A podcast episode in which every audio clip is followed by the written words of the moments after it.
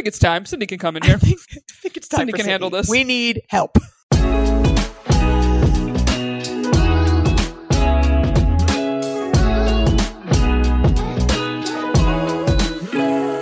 Hello and welcome to Finding Mr. Height, the podcast. I'm Ali, back with my co-host Erica, and about 75% of my voice.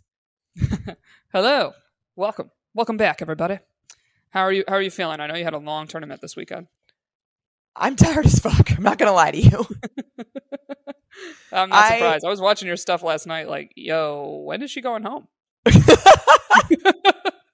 Like, I had- dude. I truly had the best weekend. Like this is it's the Pottstown's or excuse me, the tournament's called the Pottstown Rumble. It's like the biggest grass tournament on the East Coast, one of the biggest in the country, grass volleyball. It's so fun. It's a three day tournament. So we left on Thursday afternoon, got in, we played Friday, Saturday, Sunday, but it's like three separate tournaments, different types of play each day. Mhm. And each day you play for like 12 hours. Like not straight, Oh, obviously you've, you have breaks, but like the uh, the first ball is touched at probably 9:30 in the morning and last night we finished playing at 9:30 p.m. Yeah, damn. How did you do though? First two days we played really well, but we did not make playoffs. We came really close to making playoffs both days. Bunch of volleyball minutia that I won't get into, but it was very frustrating. You did And- co-ed this time, or did you play co-ed and so on Friday it's triples, so you play with two other women. oh, and fun. so it's yeah, it's really fun. I've, I've I'm very new to triples. It's only the second year we've been doing it. Um, we had a lot of fun. Again, we just barely missed playoffs. We had actually it's called a play-in game where you like you're tied with another team, so you have to play them to make playoffs. Mm, yeah, We were tied with two other teams, so we had to play one of them, beat them, but then lost to the second one. oh wow, yeah, that's Yeah. exhausting. It was very. I mean, honestly, even if we'd won that, we're like, okay, now we feel like we've already played playoffs, but. It was Right. very fun, and then and now I played with Cindy and one other girl. Um, and then on Saturday, I always play with Cindy, pretty much in any tournament I play in. Um, and yet again, we missed playoffs by like the teeniest, tiniest of margins. so each day Um, is a full. Like first day was triples, second day is doubles, Second day is not doubles, co-ed, not co-ed. Third. third day. day is co-ed doubles. And if you do this tournament, do you have to do all three days or no? no, no, no, no. And most people do not. Yeah, I was like, this, this is nuts. Yeah. Oh, I, this is the first time that I have played three days. Honestly, I'm glad I did, and I want to do it again next year. But I am tired, and my feet cannot support my weight. Yeah, it's more. I'm more. was just like, you need a lot of friends for this tournament. Like, you got to have a lot of friends that can play. And it's like it's super fun because everyone's there and like your schedules are slightly different from your friends. So you're cheering your friends on. Like I posted a few videos like screaming our heads off for our two guy friends who made it to playoffs as well. They came back from a 10-0 deficit to win 15-13. It was wild. Damn. Um just so yeah, I was like creeping super Cindy's stories too. Yeah, like it's just super fun and like the environment is so cool and it's just it's one of those things that like I I if you didn't know that this like microcosm of society existed, it's like this totally random thing where like yeah, oh, thousands of people are going to descend on this tiny ass town in Pennsylvania for 3 days. Like it's so random but so amazing and it just it it fills my heart really like every time. Yeah. So I've talked a little bit on the pod about how I've been trying to extend my damp January into into future months. And I have really been enjoying recess mocktails as a way to have what feels like a fancy drink at home, but without the alcohol. Yeah, and also it's nice to have something in your fridge that just has a little bit of flavor. Totally. And they're they're delicious. They're made with real fruit, sweetened with agave, and again, zero percent alcohol. So just a nice, nice little flavorful drink that is a little little play on our favorites here. They got a bunch of great flavors. My personal favorite is the recess watermelon mojito. I actually like to garnish it like it's a actual cocktail. Like I put it in a coupe glass, feeling all fancy, garnish it with a little sprig of mint. It is delicious. And my favorite is the Recess Ginger Lime Mule. I'm a ginger gal, and what I love also, not too sweet. Perfect amount of just a little little sweet treat. They're absolutely delicious. And you can get 15% off recess mocktails now at takearecess.com slash FMH. So you can enjoy your favorite cocktails without the consequences. I, I do have a, a thing that happened though that I am like still processing that this happened At the tournament? at the tournament. This is not dating related in any way. Um, so we stay in a ho- t- sometimes we, we do an airbnb but this year we had a hotel and it's the hotel that's like right next to the field it's like the coveted hotel to have because it's right Mhm. next to the field and it's kind of expensive because everyone wants to stay there and it sells out. I bought this room months ago. Yeah, they know. they know. They jack up the prices for the weekend. Thursday night was half the price of saturday night because not everybody's there on thursday. Like they know. Mhm. and every hotel room as a preface to the story every hotel room in the entire town is booked friday and saturday. Like you cannot get a hotel room. Shit. so thursday night we are trying to go to sleep and we hear rustling. It's me cindy and one other girl that's in the room. We hear rustling. We think it at first we think it's coming from the room next to us because we'd previously heard them talking like the walls are kind of thin. Yeah.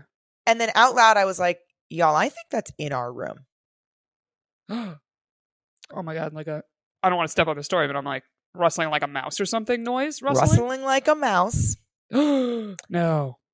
So we hear rustling and we have food. It's not open, but we have food because we just went to Walmart and like stocked up for this three day tournament. None of it's Yeah. open, but like we have food. And so Cindy gets up, she opens the cabinet that we have our food, some of our food in, and there's a hole in one of her granola bar packages. Oh yeah. Yeah, that's gotta be a mouse. That's got to be a mouse. But we can't find it. We don't hear it anymore. So we like try to go back to sleep. All fucking night, rustling, rustling, rustling, rustling, rustling, and then I sit up to look and nothing's there. Rustling, rustling, rustling, rustling. We like put the food in locked drawers, etc. But like it's obviously trying to find the food Oh all God. night. This is Thursday night, all night. I didn't sleep. I can't believe you even So- tried to sleep. I would have been gone. I, would have been out the door. Well, that's so why I that there are no other available hotel rooms in the town.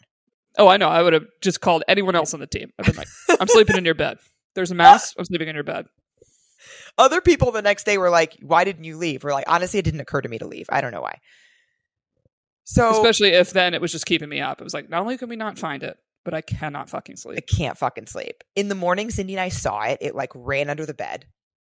So we Ugh. go to the reception in the morning. We're like, we have a mouse. And the guy's like, yeah, that's been an issue. Shut up. Like, Oh literally, then he go. The man has the audacity to joke about it. He goes, "Don't worry, we won't charge you extra for the mouse." Buddy, don't charge me the full price of this room currently. Ah, I was. We were floored. the The thing is, though, is that if we got if we didn't want to like cause any trouble because we didn't have another place to stay, so we were like trying to see, like basically, we're just trying to get help, right? Like, is there another Yeah. room available? Can you help us find trap the mouse? Like, what can you do for us? Moral of the story: He like says he's gonna like fix it. The next Mm. night comes Friday night. The girl that was staying with us on Thursday is now gone, and our two guy friends are with us in the room. Oh, God. I passed the fuck out. I was so tired because I had not slept the night before. So I, I was not awake for any of this. But my friends, I think one of the guys was asleep, but one of the guys and Cindy were again up all night and they have videos of mice running around our room, scurrying up towels that we had hanging to dry. Oh, my God. Ew, ew, ew. going into people's backpacks. We have cl- holes in our clothing. Are you sure this is mice and not rats? Because are they eating through clothes? They're mice. They have it. There's videos. They're small. Oh, my God. But regardless, like But it's like clearly they're having litters of mice. disgusting. Oh So my friend has these videos. We have a picture of the like thing with the hole, whatever. Uh, the guy like continues to joke because like we I had to move I had to change the names around to put the guys on the room instead of the other girl that was with us. Yeah. And when I when he read back the names to me, he read out the names. He was like, "All right, we have Ali Jackson, Erica Spira, da da da, and a mouse." Bro. I'm like, "We cannot be joking about this." Yeah. Because he clearly did nothing. And it's clearly a huge problem. It's not one clearly mouse. a huge problem. They're multiplying. Like they are mating in mice. your hotel. yeah, multiple mice.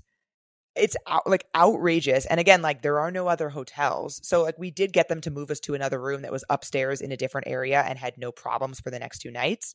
But like I, and I didn't want to ask him to comp the room until we were checking out because I was a little worried about how they were going to react. And if they like kicked us out of the hotel, we wouldn't have had a place to stay. Yeah, but it's like, bro, I can report your business Absolutely. as I should. Yeah. But I'm honestly like so floored that this even happened that there were like mice like running all over our stuff. I can't, I apologies to anybody who's like queasy in the crowd because it's fucking gross. But Or I imagine like if it's booked the whole weekend, I mean someone else got the room with the mice. Uh huh. Absolutely, Like for sure. absolutely. Oh Jesus. So fast forward to this morning because we stayed over Sunday night too because we knew we were going to finish late. When I was checking out, I the guy was I was like I'm checking out of room whatever. I'm the one who was previously in room number don't remember now, and I don't think I should be paying for this stay. Yeah. And he was like, "I can comp you one night." Like, mm I had two nights with mice. I, I'm like, I first of all, I think you should comp the whole thing, but one night is your opening offer. Oh yeah, but I mean like going into the conversation, negotiating tactic. You're like, Yes. I'm not leaving here unless my two nights with mice are fucking free. Yes. Like I can't believe his opening offer was one night when we spent two nights with the mice. Yeah. We were like, bro, second night was worse than first night. yeah, exactly. Exactly. And he he literally was like, "Be reasonable." I'm like, uh, me- "Be reasonable." Be reasonable. Have you heard of three one one? I'll be real reasonable with three I- one one. yeah, I will be extremely reasonable on Yelp. I actually never even said any of that. Like I never I never like had Yeah. to. But, But it's I like, like- better business bureaus of every city where it's like, bro, I could take you to small claims court first of all if I wanted to, but second of all, I could blow up your business and shut down the hotel if I really, You're not going to pass a health inspection. really inspection. wanted to. Yeah. Like, yeah, you're absolutely not passing a health inspection right now. One of our friends' wives, what one of our one of my friends' wives, who was at the tournament. The guy was at the tournament. His wife is an inspector in New York City. She inspects restaurants and stuff. Oh yeah, And so he texted her about it, and she was like, "Oh hell no, yeah, absolutely not. You want me to keep quiet? This better be free. Yeah. this better be free." Yeah, and I like didn't I? You know, you don't really have to say. I didn't say that, but I was like, No, was but like, it's you know you feel that way. Yeah. And he was like, "This is my business." I'm like, "Okay, this is my health." Yeah. You know how many Take care of your have? business. Yeah. So uh, yeah, take care of your business. Anyway, more of the story is we did get the whole thing for free. After a, it wasn't even an argument; it was more of a back and forth where I was like, "No, I'm not paying for this," and he was like, "Okay." I mean, I I'm sitting there being like, someone else had to have mice and notice, and Yes. I can imagine he probably had a long day. I would, I mean, I would imagine everybody would at least say something and try, Right. but like, or if anything, it sounds like maybe he had the problem and didn't get it done because he would have to shut down, and this is his big moneymaker weekend. That is exact. Literally taking the thoughts right out of my head. Like that is exactly. We were like, he knows this is a problem, and he postponed taking care of it because who's traveling to Pottstown, Pennsylvania? This Yeah. this random motel next to a park is Yeah, never for sold sure. out.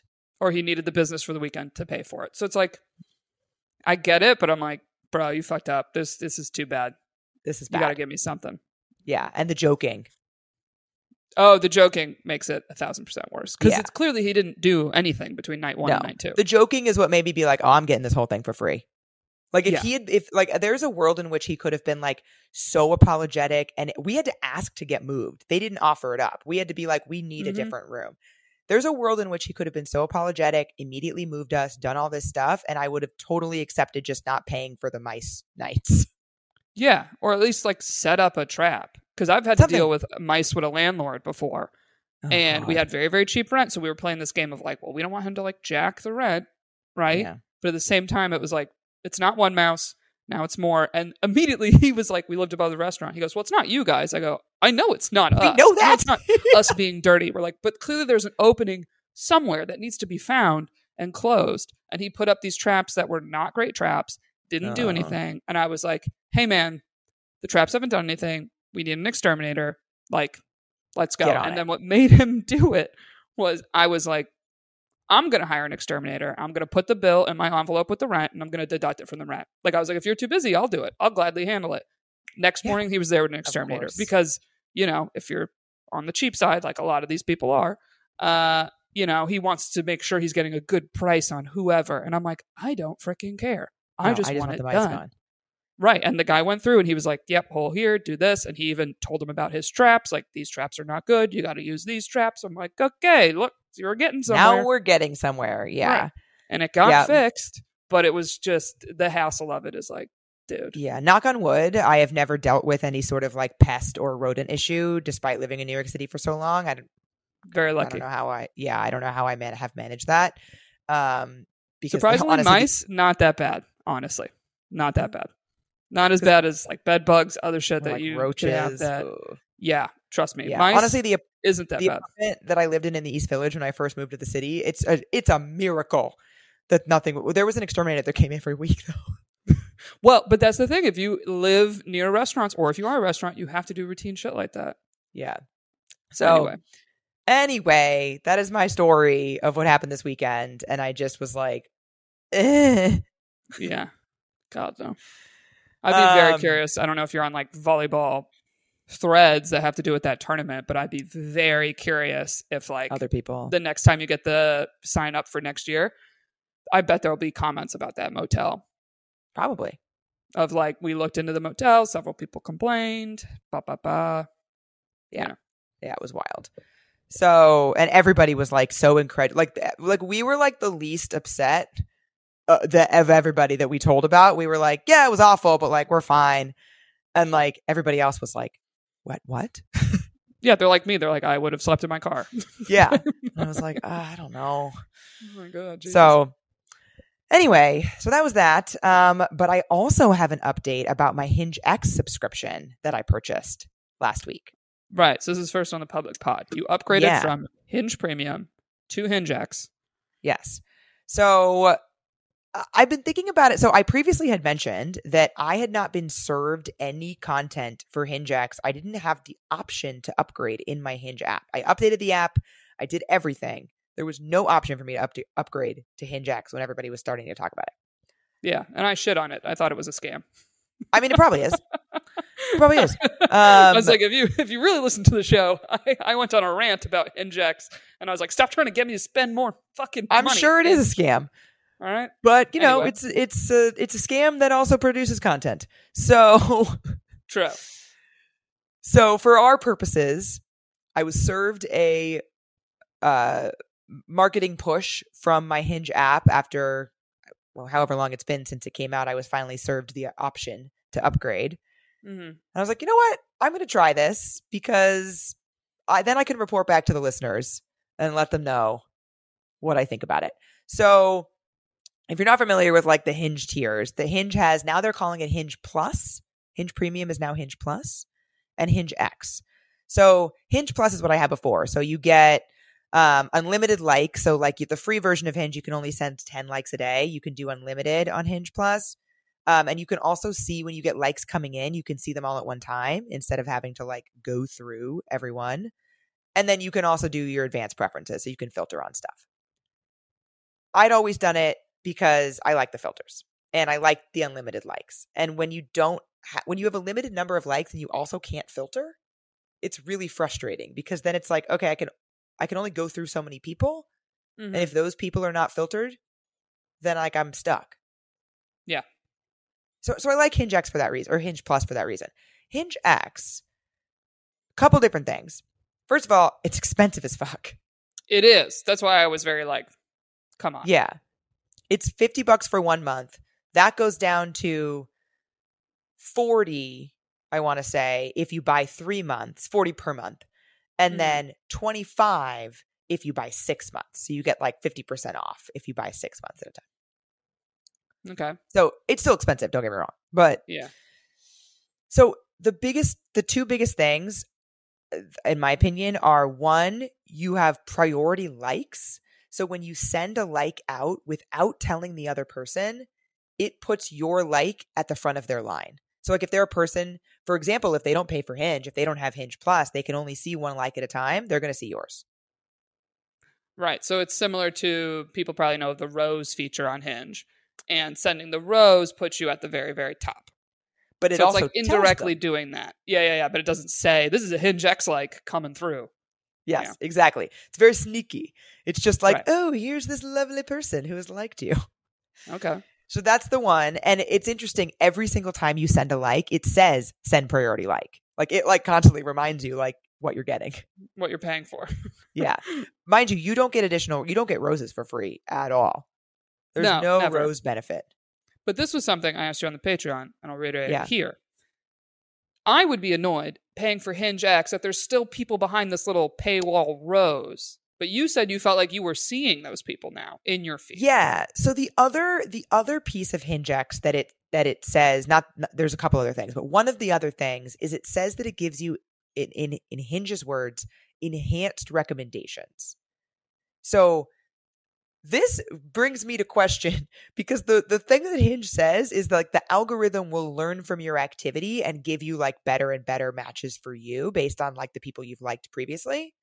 Mm-hmm. I thought we were doing that the whole time.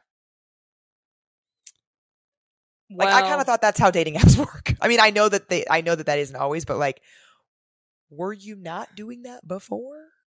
Well, this is what I'm curious about with Hinge X that I think it might be removing, but they're not saying. So every dating app, when you join the dating app, it's also judging your likes of who is liking you and who is saying Yes. no to you. And Yes. I forget the exact math formula, but I remember seeing a TikTok from an engineer that was at one of these app sites, and he was like, "It's this math formula, and this is how they use it." And it's basically almost like to determine an average of sorts. So Yep. essentially, when you're on these apps, this is now granted, I don't know 100% true if this is a theory, but according to the engineering stuff I saw, um, it's as almost as if, let's say, it gives you a rating of one to 10. So let's say I'm a 10 swiping on an app. When someone pops up and I say no to them, it does not decrease their score that much because it almost goes, oh, a 10 Oh, is saying no 10. to the number we don't know yet of who this new profile is. Yeah. However, if a 10 says yes to you, it bumps you up like majorly high. Right. And then the same, but then the same happens of like if they quote give you a lower number and I'm a one and I say no to you, that's going to knock you down really low. It's essentially, it is essentially superficial uh, in that way because I've had many friends be on apps and they're like, suddenly I am only seeing one certain type of person and it's not what their type is. And they're sitting there like, it's like they're not even giving me a chance to shoot my shot with someone that might be, let's just say, more attractive. Yeah. So so I have found this is only it's been eight days. This is eight days of data, so you take it with a Mhm. grain of salt. But I have found in that time, I do think that my discover feed, like the people that I'm able to send likes to, is I am liking more of them than I usually would. Yeah, I'm I'm saying I think this Hinge X essentially sends you quote more attractive people and almost removes like how people react to your profile. It's just like this is what Yeah, she maybe. likes. Let's give more of that. Yeah, and and attractive to me because yeah, I'm finding yeah, I'm finding that like oh there are there are always profiles that come up where I'm like, "Oh, this guy is I recognize this is an attractive person, hmm but either not my type or like I'm not or something about their profile is a deal breaker." And I'm oh, like, like, you're you're noticing like more of that. yes, I'm noticing Okay. that there are less people, fewer people that I find is something that's a deal breaker on their profile. And I feel like it's learning. It probably already knew. This is the thing. I've been a Hinge user for a while. It already knows who I like. It already knows the types of profiles that I say yes to. I feel like now it's just serving me those profiles that it already knows that I like. Yeah, for sure, it knows because those are typically the rose people. So that's Yeah. Well, like and, and how I was people- explaining the algorithm. I'm like I probably sounded like an asshole, but it's like yes, what's attractive to you is essentially what I'm saying. But a lot of these apps, it is it is an arbitrary thing because I've said it a million times. Of I don't open my apps for a couple weeks. The minute I open them, it's like hot, hot, sexy as fuck. I'm like I've never seen men that look like this at all on this fucking app, and it because it knows it's like you've been gone. We want to hook you back in. Here's a Mhm. bunch of hotties that you like, and you know a a, a kind of not superficial thing is like I prefer brunettes, right? Like, so I would imagine if I did Hingex or when I go back in my app, it is brunette, they brunette, know. brunette. There's not one blonde dude mixed in there. It's like we know what she likes. Give her the brunettes. You know, Give them to her. yeah. Because I think the standouts are also just like super popular users. So they might not always be like popular for you. But I have right? It's a noticed. mix. so I- yeah. yeah. So I have noticed my Discover feed is getting more and more aligned to my likes. hmm Um, and then the other thing that it's supposedly doing is pushing out your profile to more people. So you will get seen by more people. So basically, you're like constantly being boosted. So it's like the people that only do the 10 likes, They'll see you. you're uh, you're almost more likely to show up in there. Okay. yes, exactly. And so I have been tracking data as I am wont to do. hmm But on, on, this is actually the first time that I've ever tracked dating app data like this. Like, this is the first time I've actually ever had a dating app spreadsheet. Like Um, literally every time you swipe, you type it on a sheet. I'm doing it, yeah, one every day. Damn. Yeah. So I'm I'm keeping track of. I'm going to open it right now so I can tell you. So I will preface this by saying I don't have data from the before. So I don't like have a control, but I kind of know how many likes I was getting. Like I know that I was getting one like a day, probably Okay. So, So like maybe five, six a week. five to seven a week, Okay. something like that. Yeah. Sometimes lower, but like something like that. Like probably, and of those though, of my incoming likes, I was accepting very few as matches. Very few. And what's your mile radius? 10 miles? What do you do? Uh, I think it's 12 right now. 12, which is a pretty big mile radius for New York City because there's a lot of people. Yeah. Okay. So, so like my incoming likes, although I was getting five to seven a week, which by the way is not that high for like a lot of women on Hinge. Uh, there's like a, a whole thing about Hinge and race, but whatever. But it's different, different topic for a different day. Um, Hinge is not my favorite because I do not get as many, nearly as many likes on Hinge as I do on Bumble. Mhm. And so in the last eight days, I have been getting three likes per day on okay. average. You, you just noticed a clear, yeah, a clear. I noticed a clear uptick, but that isn't the thing I'm even the happiest with. The thing that I am the happiest about is that I have accepted 50% of those likes. Mm, okay, so you feel like overall match number you have total much higher than before. Absolutely. Like I was getting a hinge match, like somebody that liked me that I also liked. Mhm. I was getting a lot of hinge matches on things that I sent out, but I was getting matches on likes that originally came from the guy. I don't know, once Okay. a month. yeah. One of the likes that I got would be somebody that I liked, and then we started talking. hmm And out of the last week, I have three conversations. Interesting. You know what I'm curious about? Let's say I've sent out likes. I'm on Hinge for like a month. Yeah. And then I do Hinge X. Does that bump my previous likes up? I would assume no. I would assume I'd assume no. that's too hard to figure out. Yeah. But I it's interesting no. to think like, you know, how many people are just half-assing it on the app. They go and they look at like three people in their likes, and they don't they don't scroll through if they got twenty. You know. I mean, I so I do, you know, I'm not doing as much one-on-one coaching lately because I've just been really burnt out on doing things. But but when I was doing a lot of one-on-one coaching, I was looking at a lot of people's dating app profiles. Hmm And so many people, and this is mostly women because my clients are mostly women, have so many Hinge likes and Bumble Beeline people just sitting there in purgatory because Yeah. they don't pay for it. And so they don't go through them. Right, and that's something you don't need the Hinge X to pay for, but the Hinge Plus. I would Yeah, usually do Hinge like a yeah. session of I would just sit down and be like, "We're going to sift through and say yes or no," even when I didn't pay. It was like, "Let's let's clear the queue." Almost Let's get this way. out. Yes, get this Yeah. out. I agree. But a lot of people, a lot of people don't. Mhm. So I do think that that is a really, I think that is probably, I don't know, it's a time. I, I, I like that benefit a lot, but so far I haven't necessarily seen a higher rate of people matching with me from my outgoing likes than Okay. I used to. Like it's still pretty similar, Mhm. but I definitely have seen a higher incoming like, and then obviously the higher like conversion of people that I incoming likes that I like. Okay, interesting. So I was we'll gonna see. say one thing, one feature I've played with when I have paid for like Bumble Premium or Hinge Premium. Hinge doesn't do this though. So Mm. Bumble, let's say you got a hundred in the like queue, and you can't see them unless Yeah. you do the premium. I upgrade to premium. What's interesting is if I change my um, filters, it changes that in my likes. Yep. So I can basically go, you know, height's an easy one to say. I could be like, show me who's six four and up, and it's like three men. Three people. no, I swear, I was playing with it, being like, I'm just curious. Like, if I just filter the height, how many men is it? and it was kind of astonishing of like how quickly I that know. number dropped. Even just like six two, it suddenly was like five, six people. All of a sudden, six one to six feet. Oh, it's a big, yeah, it's a big jump. all, the, all of them were jump. suddenly back. It's yeah. everyone.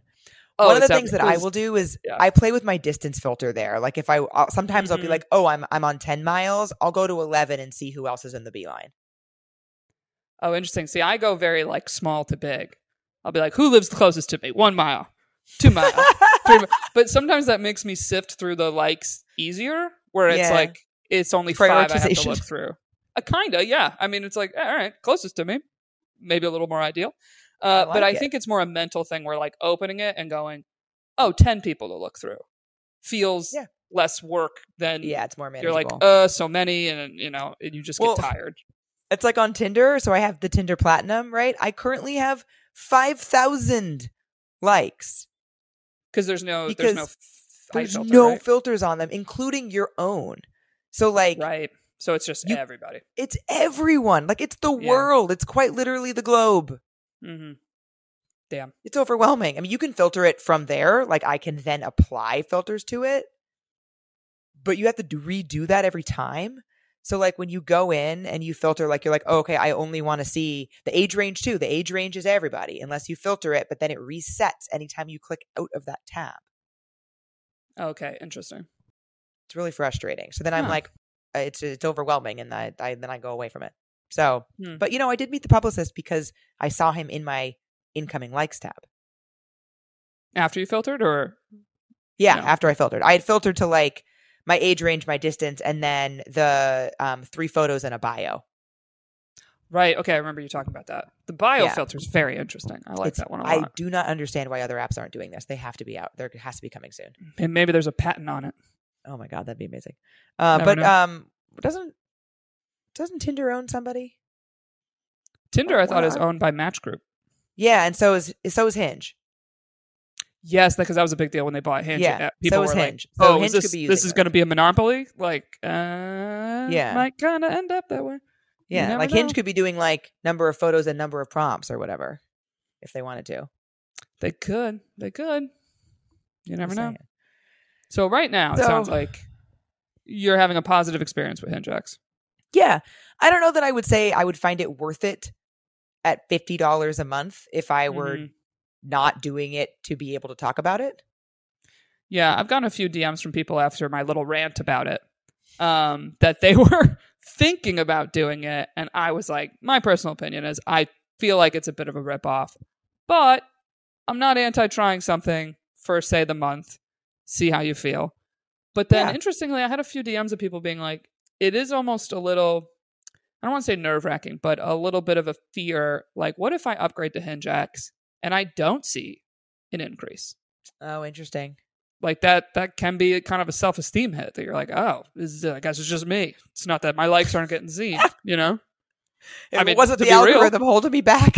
yeah truly you know because i felt that honestly when i've just upgraded to you know the first tier of like i got unlimited likes and and i remember there was a day instagram was down for like six hours and so it became my new procrastination app and i sent out god knows how many freaking likes that i finally ran out of people in whatever mile radius i had and i had never had that happen to me in new york city i was like we did it we ran out of people We did it. how how many matches i got from that not that many Yeah, I- I've thought that before about the standout section. That like, yes, technically, Hinge is gatekeeping these people. Would these people like me? Oh, buddy, I've I haven't done the math, but I spent a chunk on roses. I fucking have. I have. And in lockdown Has anybody days or matched back with you that you've sent a rose to? Has anybody matched back? with I only ever had one rose match, and I probably have spent over fifty dollars on roses. I will. I will say because I've bought a pack of like nine before. Yeah, And, but it would be like because when you upgraded to the premium or whatever, it would suddenly show you more rose men. It was like, oh, it's a premium. I'm like, no, Oh, bitch, they're yeah. still behind a paywall. No, Fuck you you. have to pay. Like, you know I I've mean? I was like, my no, free I paid for. I've premium, paid for less one. roses, less rose men, less behind a paywall is what I should be getting. But then, like, you'd be sitting there, like, okay, there's actually six of these guys I am attracted to, and I would be maybe high on an edible. I'd be like, oh, what's $33 more at this point? Fucking, you I mean, I was laughing because that's actually what I said about Hinge X. I was like, I've spent 50 bucks on dumber things. But like, Right. it's so, it, I, that's how I end up justifying it- everything that I buy. I'm like, ah, I've spent $10 on dumber things. And like, next thing you know, I've spent like quite a bit more than $10. Right. I feel like I've heard, you know, dating coaches or matchmakers say something like when people complain about the, you know, what is it, $30 a month for the Hinge premium, everybody goes, well, would you pay $30 to meet your soulmate? And it's like, okay, calm down a little bit. If I was all going right? to meet my soulmate, yes. Yeah. If I was guaranteed, yeah. Like, even when I think about matchmakers, like, it, yeah, it's expensive. I think a lot more people would do it if it was an absolute guarantee.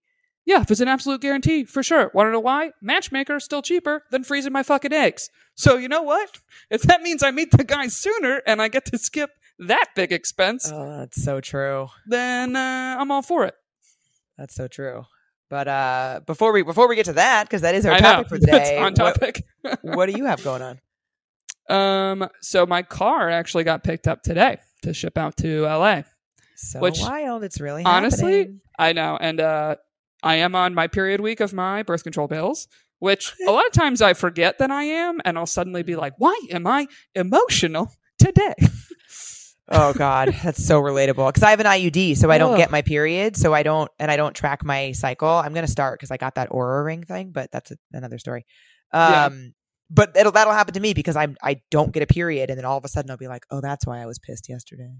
Yeah, you just have a day. You're like, "Why have I almost cried like four times?"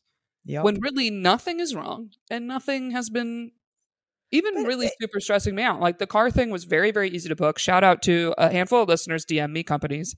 I Oh, did end up going with one.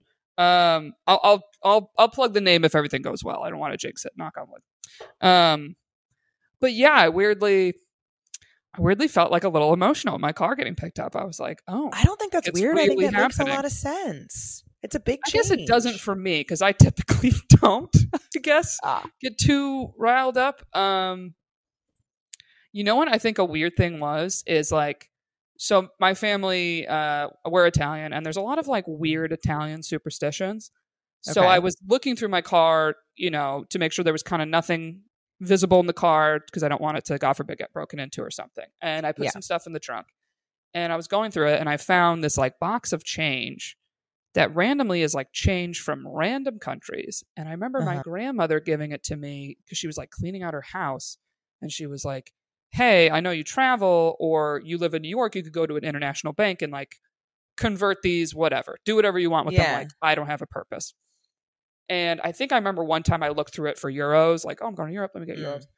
But there also is this like Italian uh, superstition of when you get a new car, whether it's I don't know if it's whether it's new or not new, just like you get a car, you're supposed to throw change on the back seat. Is like oh, a little thing. So that weirdly made me think about that superstition in my family. And um, I am very lucky if I have three grandparents out of 4 Mhm. I did lose my nana uh, almost 10 years ago now, which is crazy to think about. But then um, when I opened the box, I had $2 bills in there. Oh, And- a two dollar bill. So that's something that I forgot, but both sides of my family had a weird thing. I don't know if it's a weird thing or Italian thing. I'm curious if anybody else has this in their family where like they considered them lucky. Oh So I yeah, remember- that's that's a thing. My grandmother did the same. Okay, so I didn't realize in that change box there were two two dollar bills in it, and I remember I was like, "Oh yeah, my grandma on that side that's still uh, alive." I remember she did give me a piggy bank once, and there was a two dollar bill in it when she gifted it to Mhm. me. And I remember like I always kept the two dollar bill in the piggy bank. It's some Yeah. superstition. Um, but then upon like looking through my stuff because I've been going through my things of what to take to LA, what to donate, I found two dollar bills that were from my grandmother on the other side, but actually my great grandmother on that side that oh would wow. always give it to to us. So I like put that in my car as like a kind of good luck thing, and then weirdly I just like felt emotional like thinking about it. I don't know why. I'm like getting choked up now thinking about it. I mean, uh, it that makes a lot of sense. It's that's like a really lovely, lovely thing. And also, I think like just going back to the car, like your car is a physical representation of you and the life that you have in New York, and it's literally leaving. Yeah, you know another weird thing is? My car is my like this is going to sound weird. My car is kind of my crying place Mm, of and this came from I think my teenage years of like having the having a car, one being very lucky to have a car like I always had access to was lucky. But it kind of Yeah. felt it's like your independence and your own kind of space that like I'm not in my car and my mom can open the door and come in like say my bedroom. So like there was a few there's a few times in my life I remember being like upset in my car by myself and I could like oddly really cry in there. I would not be driving. I would be safe. But like there's a few memories I have of like like getting bad news or having a bad day and like crying in my car. So I don't know, Yeah. it's just a weird a weird like mixture of emotions I kind of had. So yeah. and I also didn't have time to get an Apple tag to throw in the car. so Oh also yeah, was like a that would have been a good idea. I was like, Nana, Nona, look over this for me. I'm putting the two dollars. Throw it to Like, the I was birds. Yeah, I was like, that's that's my good luck. Keep an eye on this car. Make sure it gets there. Because then suddenly I was like, I don't know. Like all of a sudden I was like, uh, oh, I should check for like a verification. There's just like some guy here to pick up my car, and I'm like, here you go. there you go. Get it to my friend Jordan on the other coast, please, or whatever. But um, yeah. So I had that, and so I've had a kind of a hectic day, and then um, uh, so this I have to be, I guess, a little bit closed about how much I share, but Yeah. um, my dad is actually getting um a surgery this weekend Mhm. and he was gonna get it end of August, but they like bumped it up just to be like, you know what, let's get it done. And he already yeah.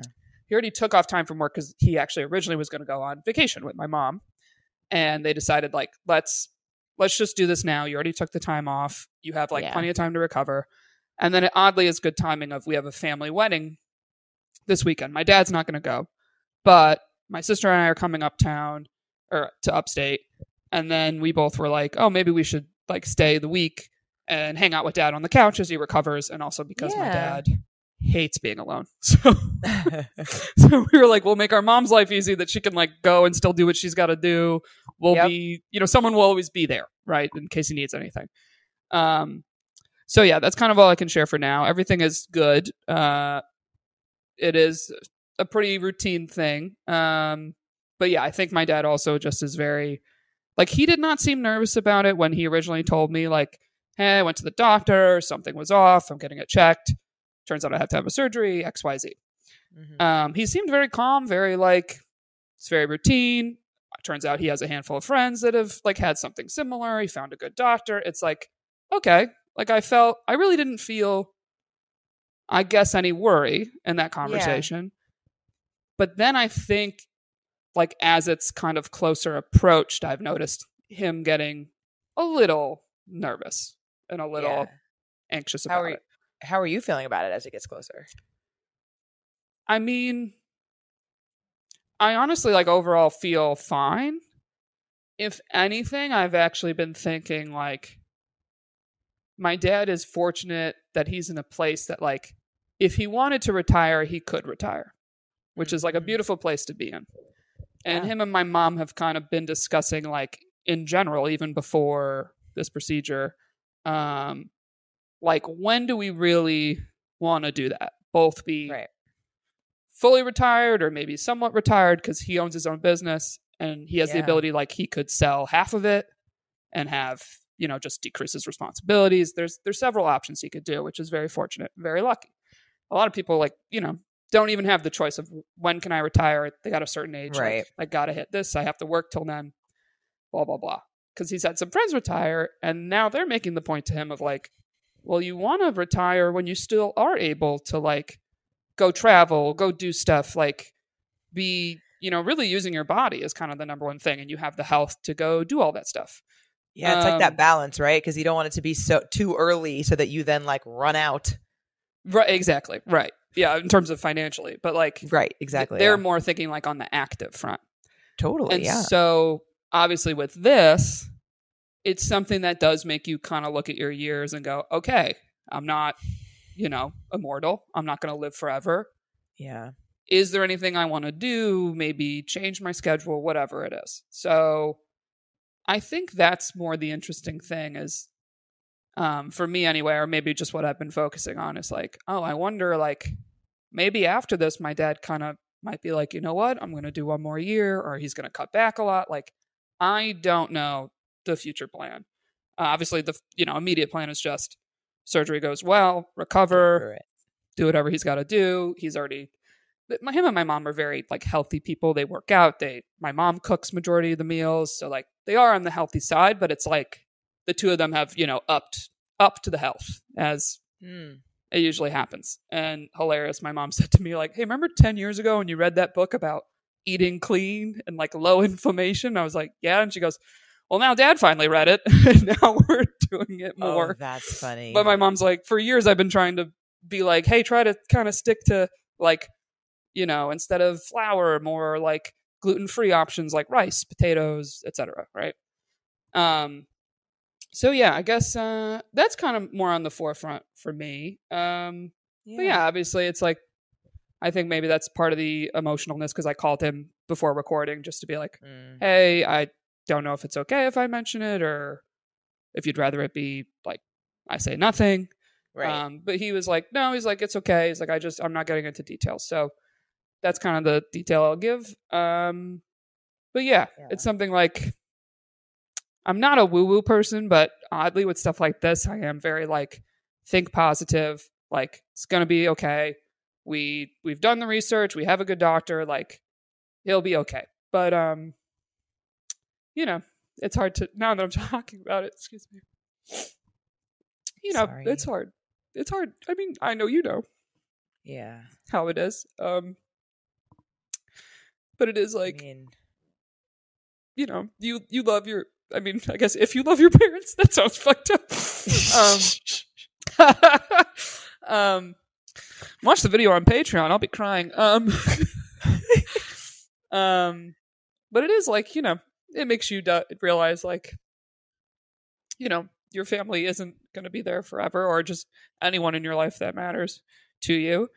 Um yeah but it's like I do feel really good about it at my core.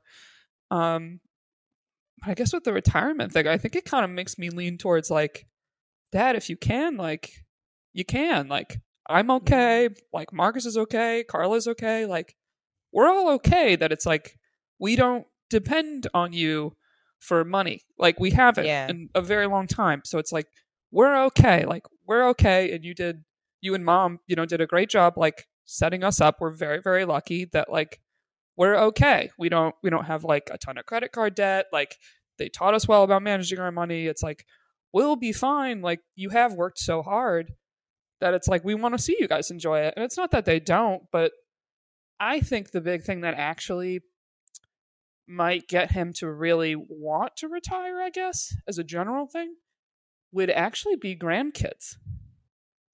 Oh, interesting. Like, and so that he could spend more time with those grandkids and like, or like take them places or like do things with them. Yeah, because um, it's like my mom doesn't work full time, full time the way my dad does. Mm.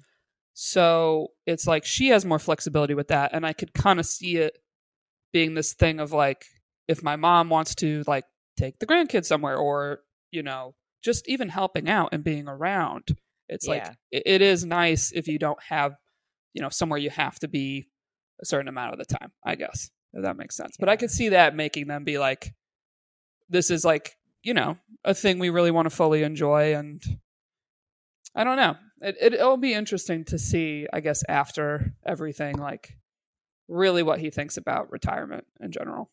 So.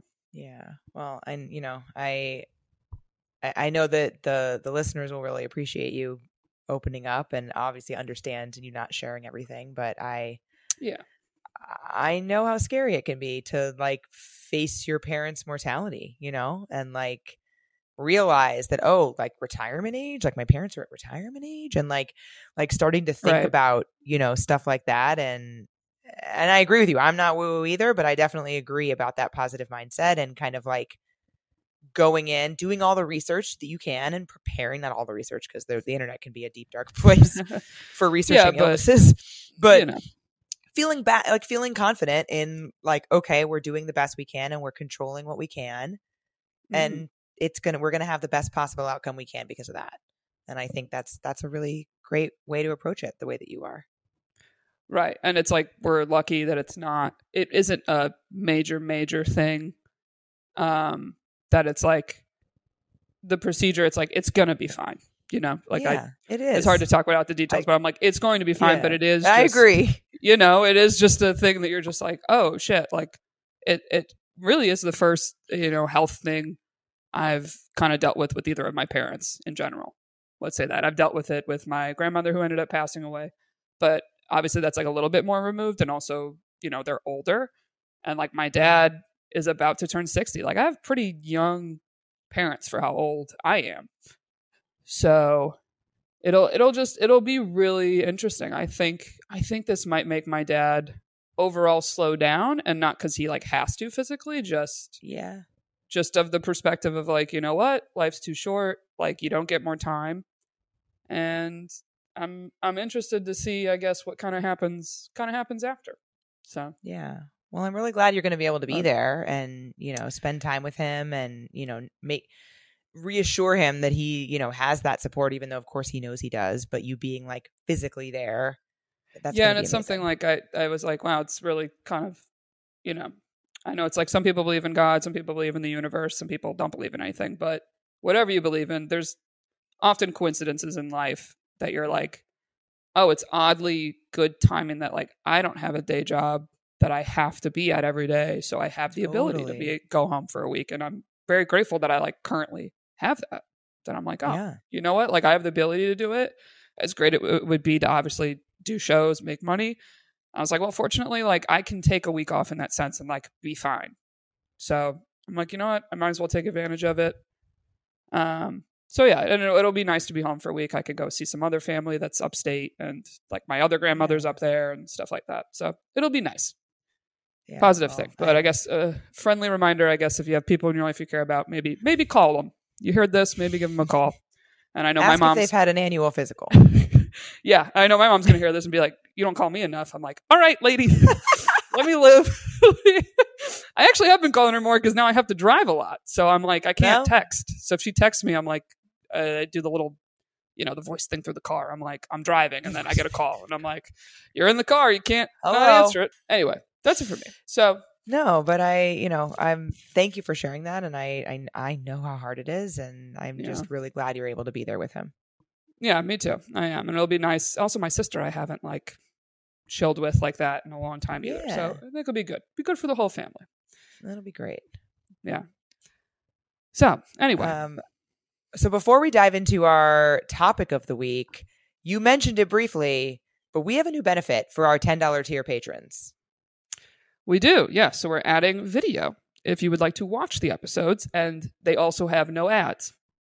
Yes. So we've always, not always, but we have for a while now offered video versions of our Patreon episodes to all tiers of the Patreon. So if you didn't know that, you now you do. Um, and we also offer ad-free audio of the main pod to our patrons. We're adding for the $10 tier video of the whole public podcast. We're really excited about it. It's something that's like obviously an undertaking because Mhm. editing video is not, you know, nearly as seamless as editing audio and, you know, we got to figure it all out. We're excited. So if you're interested in watching the video apps, you can subscribe to the Patreon and do that. Or if you're Yeah, already a and if you- $10 tier patron, you have it now. Yes. And uh, the other tier is $7 a month, correct? Yes. If you just want the ad free audio or the extra episodes as we do every week as well. So And what is all it? the Patre- tea. Patreon.com slash finding Mr. Height if you want to check that out. Boom. Listen up, guys. If you haven't heard yet, we're coming to the DC Comedy Loft for another live podcast Thursday, March 21st. Get your tickets. We are, I think, over halfway sold out already. Well over halfway sold out. So get your tickets if you want to come experience some magic live. We want to meet you. We want to talk to you. We're going to have so much fun. And it's also Ali's birthday that week. It is my birthday that week. So, and my mom might be there. I'm excited. You can go to findingmrheight.com slash live to find an easy link, also in our bios, to get those tickets. And we are going to have an after party afterwards where we can really meet and greet, talk to everybody somewhere in the area. Yeah. So make sure you come. DC Comedy Loft, Thursday, March 21st. And if you want to check out some stand up, I'm going to be there all weekend. So Friday and that Saturday, I'll be doing stand up shows. Start swiping on Hinge, bring a date, have a good time. And you'll you can come and meet Ali's mom, which we still have some spots left on our Portugal trip. And a little update on that. A few of you reached out to us about, hey, I want to come either unfortunately I don't have my mom anymore, or I want to come with my aunt, I want to come with my sister, I just want to come with a friend. The trip is officially open to anybody that would like to come, as long as you don't mind. Half the trip being moms and daughter combos. Everybody's excited to come. Doesn't matter. You are welcome to join travel with us. It's going to be so, so fun. You can also check that out at findingmrheight.com slash podcast. If you have any questions about it, feel free to reach out. We're happy to answer anything. We're just so excited to be there with our moms and with you. Yep. Next October, October 4th through 10th. Check it out. Come travel with us too. So for today's episode, we are talking about fertility, specifically like our experiences with our own fertility and, you know, the different individual journeys that each of us have been on. Um, and then we will do a follow up episode where we bring an expert on and talk about the medical side of things. Though I do want to mention, we got a lot of questions, obviously, about the medical side, you know, data and, and science and research and all that stuff. And I do want to mention up top that when I was going through my egg freezing process, that I did Instagram lives with my doctor and one of my nurses from my oh, clinic. Oh, nice and yeah. I pinned them. They're like one of the only Instagram lives that I've ever saved. So honestly, if you go to the live section, that's pretty much all that's there. But I also pinned them. I have like an Instagram story highlight of my whole egg freezing journey. Uh, warning that I do do my injections live in those stories. So just a, a heads up if you don't want to see that, you might not want to click squeamish. on it. If you're squeamish, I'm injecting myself live on camera. But I say this to say that I did, I answered a lot, or not I, but my doctor and my nurse answered a lot of more specific medical questions that people have that we won't get into on this episode, but we'll talk about our own journeys. So if you're curious about that immediately, you can go there. Yes, because we are not doctors. Uh- no, we are not. Yeah, yeah, yeah, and that was that was also my way of saying we are not doctors, and none of this is like you know obviously medical opinion. This is just kind of our own experiences with it. Um, and so for that, I'll, I'll start by asking you what what made you first interested in learning more about your fertility? Um, I think the biggest thing was turning 30. You know, already I was getting whatever ads about certain fertility stuff or egg mm-hmm. freezing or you know i think i'm not sure if at my yearly gyno they mentioned it i really don't think they did um because i didn't at any of my gyno appointments no one ever mentioned it never that's actually a good thing because i don't know if this is true, but I have heard speculation that like gynos get a kickback if they send you sometimes to a certain egg freezing thing. I don't know. Oh, I mean, I'm sure that does happen. I'm sure I'm that I think that happens like across a lot of industries. Right. But I also think maybe for you they also haven't mentioned it now because you have gone through egg freezing, but um I had essentially a couple friends uh going through trying to get pregnant and mm-hmm. then doing in vitro and they were um my one friend actually she is pregnant she, actually, no, she just had the baby. She just had the baby. So she has a, oh, su- a success story. Yes, of later in life, she did not freeze her eggs when young. However, they did it in vitro a handful of times. Mm. So her story, and it's funny that these are actually all comedians. Um, a handful of friends of mine have that were are older than me, of late thirties, have now gone through the IVF process, trying to get pregnant, egg freezing, and all of them started saying, you know, I wish I just did the egg freezing earlier. Like, I wish yeah. I looked into it. I wish I got checked out. Because my one friend who did get pregnant, she had something with her wall was like broken. Oh. So she had one doctor not see it. She did around IVF. Then another doctor found it, got that fixed. Then she got pregnant.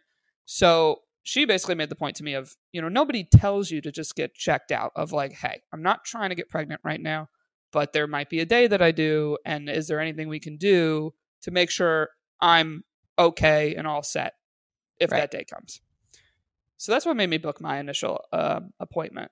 But I, uh, upon going, I had a, an initial thing I had was a like virtual session where they did show me all these stats and different things about fertility. And they actually said yeah. to me, a lot of people think it's 30 when you really drop and they said it's actually 35 is when you first experience the drop in the curve. And every year after that is when the drop is more i guess extreme. Again i don't know the exact numbers. We'll have a doctor on to talk about it. Yeah um, because i've actually seen recently that like that's that age is getting later and later.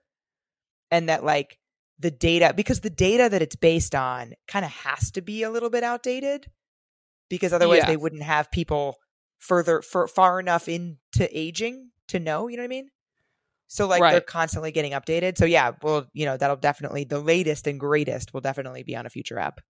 Yeah. So I did my initial call and essentially I was like, I still want to just come in and do the full ultrasound and kind of make sure everything is situated because I once had an ultrasound where they told me, oh, you have somewhat of a heart shaped uterus. It might be uh, tough for you to conceive.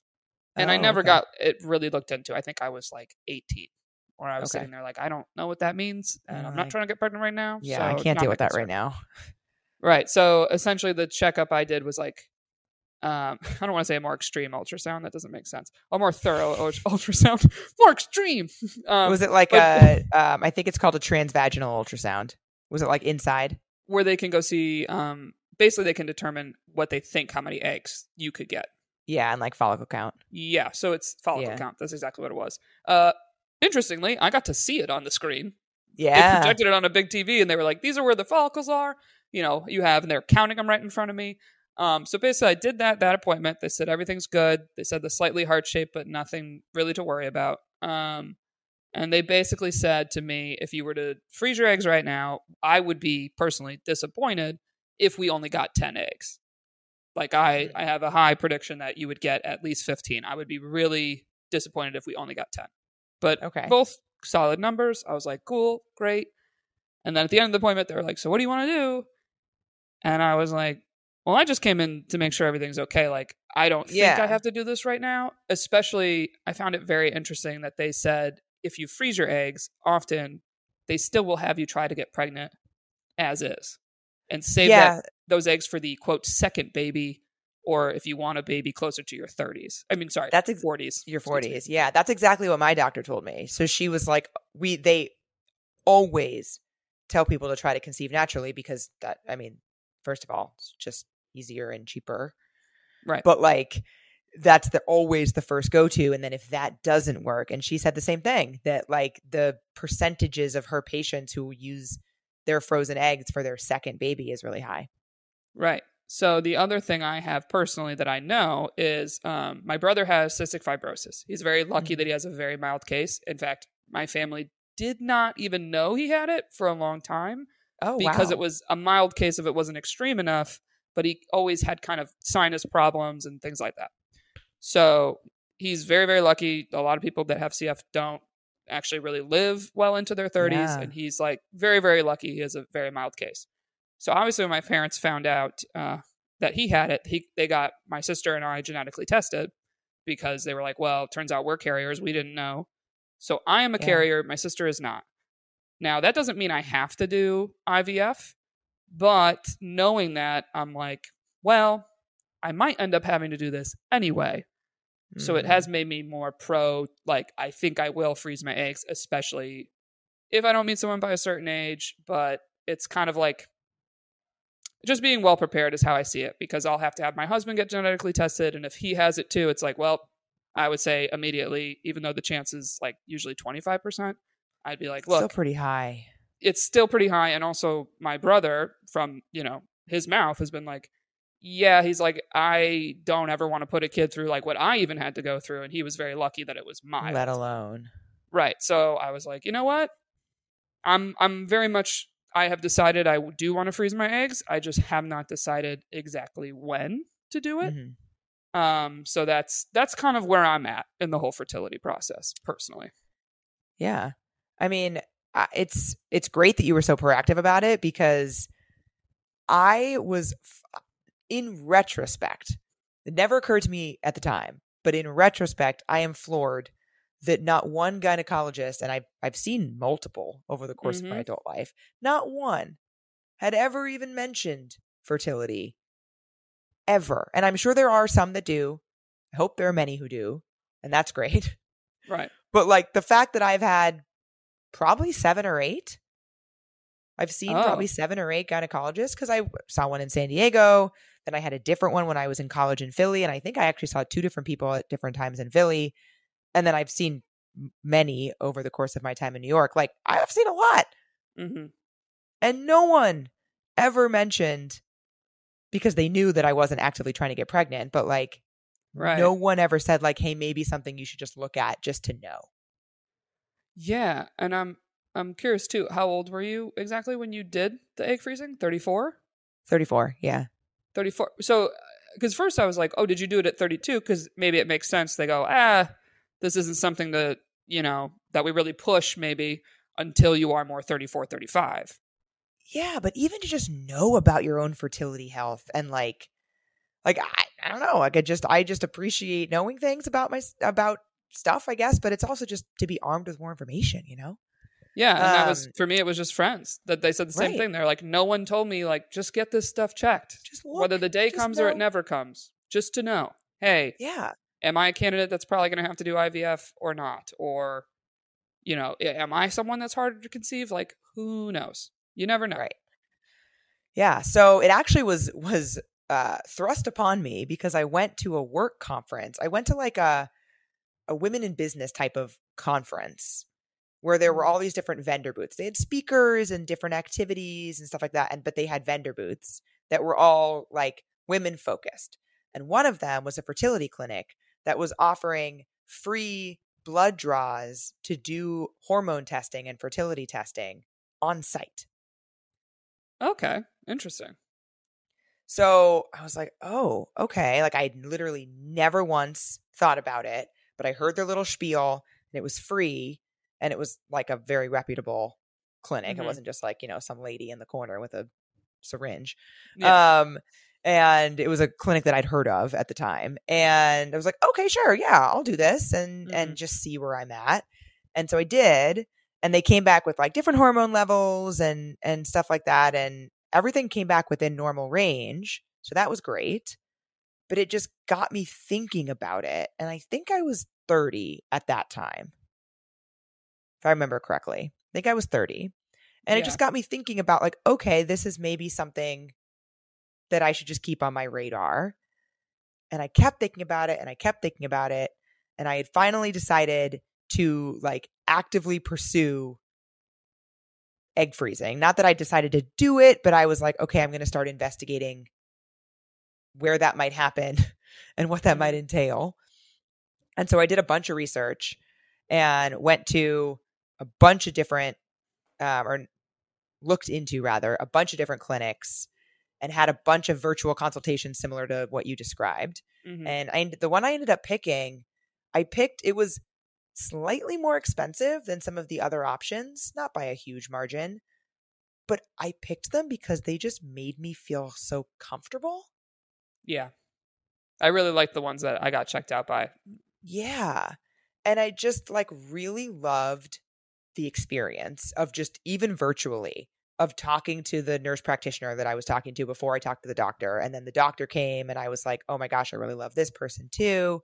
hmm and it just felt like in way more it i just felt really safe i think was Yeah. the thing and it was it's a scary process i also obviously also well maybe not obviously because i never said this but i was single at the time hmm and so and i can't remember if i i don't think i was dating somebody when i got my fertility tested originally either um but then but i was single when i was like investigating these clinics and it felt scary to be embarking upon this thing by myself especially not even knowing if i want kids and Right. just like kind of like out there in the world um and so it felt really good to have this like feeling of safety and that's why i Mhm. ended up going with the clinic i did um and they're called Kindbody they're great um Yeah, they got a couple in New York. Yeah, and major cities for the most part. Um, and if you go into my Instagram highlight, they're that they're going to be all over it because hmm that's who I did all the lives with and whatnot. Um, Also, Yeah, this is a reminder. Um, my old employer had like a deal through our benefits with them as a company. But um, a friendly reminder to everyone: just look through your benefits, find your benefits uh, contact, and ask them because some do at least maybe somewhat of a discount, or they have like you know the type of health savings accounts you can do that are pre-tax money. Like there, there's usually a lot of options, and some I've had some friends be very lucky of like it actually covered. Um, yeah, I do have some friends that it's covered. Right. Yeah, but it's a good it's a good call out to uh, even if you don't see it in your benefits literature, ask your benefits team. does this exist or is this something you could consider? Yeah. Because there are, especially if you work for a smaller company, because like oftentimes it's just easier to get stuff done. Um, versus like a big corporation that's probably not going to add a benefit out of nowhere because one employee asked about it. But Right. smaller companies, but reach out regardless and just ask and say, hey, like, I know a lot of companies are offering these types of benefits. Is there anything? And if there's not, most insurance plans offer some kind of either health savings account or flexible spending account where, like you said, you can put pre tax money into your paycheck or out of Yeah. your paycheck rather into this account that you can then pay for medical expenses with. And so what I did is I decided that I wanted to freeze my eggs. And so the year prior, I contributed the max amount Mhm. to my, it was an HSA at the time, to my HSA so that I would then be able to get much of my egg freezing at a, the, basically it's the discount rate of your taxes because you're Right. getting it tax free. So Yeah, whatever, your, or whatever your tax um, rate is. I mean, a great example too is like, you know, because you all have the multiple plans to pick from. And if you don't have a specific thing that's on your mind, you know, you pick whatever plan maybe you're the most familiar with. So I did that with like, I always had the deductible plans, but then you can see usually more providers or Yep. specialists. So I was like, that's what my family always did. So I always did. But then I started going to therapy and my therapy wasn't covered. So come January 1st, when I got to pick my new plan, I went for the highest tier because therapy was covered and it was like, oh, I have to pay eighty dollars a month, but now my therapy is thirty dollars a week as opposed Yeah, to like one fifty. Worth the money, right?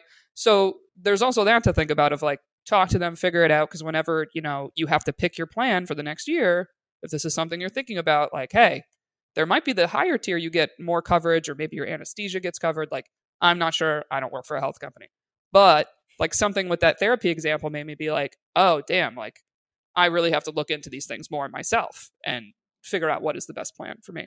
So, Yeah. Side tangent. um, or sometimes like ask so many questions because like I'll get more into the egg freezing process too. But I did my insurance did not cover any of it, like any of Yeah. the actual egg freezing process. They did, however, cover some of the medications, right, which is great. only Something. because I asked. Mm-hmm. Like they, I would have just paid out of pocket. Like I didn't even think I didn't even my doctor told me to ask because I just assumed, oh, because my insurance doesn't cover the procedure, why would it cover the medication for the procedure? But it did. It doesn't make any sense, but I'll take it. Um, yeah, you Um, never you never know till you, till you open your mouth. Let's just leave it. You never that. know. Yeah. And also, speaking of never knowing till you open your mouth, ask clinics about payment plans. Ask Mhm. clinics about discounts, or you know, there are some clinics I know that have like low income programs, or there's you you don't know until you ask. Mhm. And I think you know that payment plans in general in the medical industry, I think are gatekeep gatekept. People gatekeep the fact that almost anytime you get a medical bill, you can ask for payment plans, and they will almost always say yes. Yeah, because they'd rather have that than you not pay them. Yeah, Which- or not even a payment plan. You can also often negotiate and be like, "Oh, I don't want to pay that, but I'll pay this lower amount," and they'll just say yes because, like you said, they just want the money in their pocket. Yep, always get an itemized receipt, especially from hospital bills.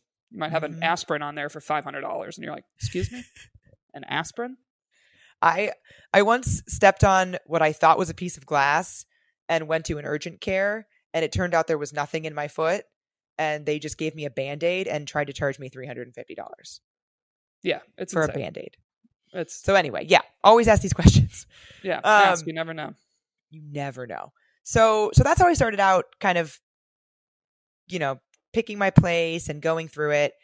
But then I was pretty much ready to schedule and that is when COVID happened. Tough. Yeah, and all and it's an, obviously it's an elective procedure and so all of that got shut down. Luckily I wasn't already in the process because I did know some people who like their processes got interrupted. Mm, Which that's really sucks. Tough. That's very Yeah. tough.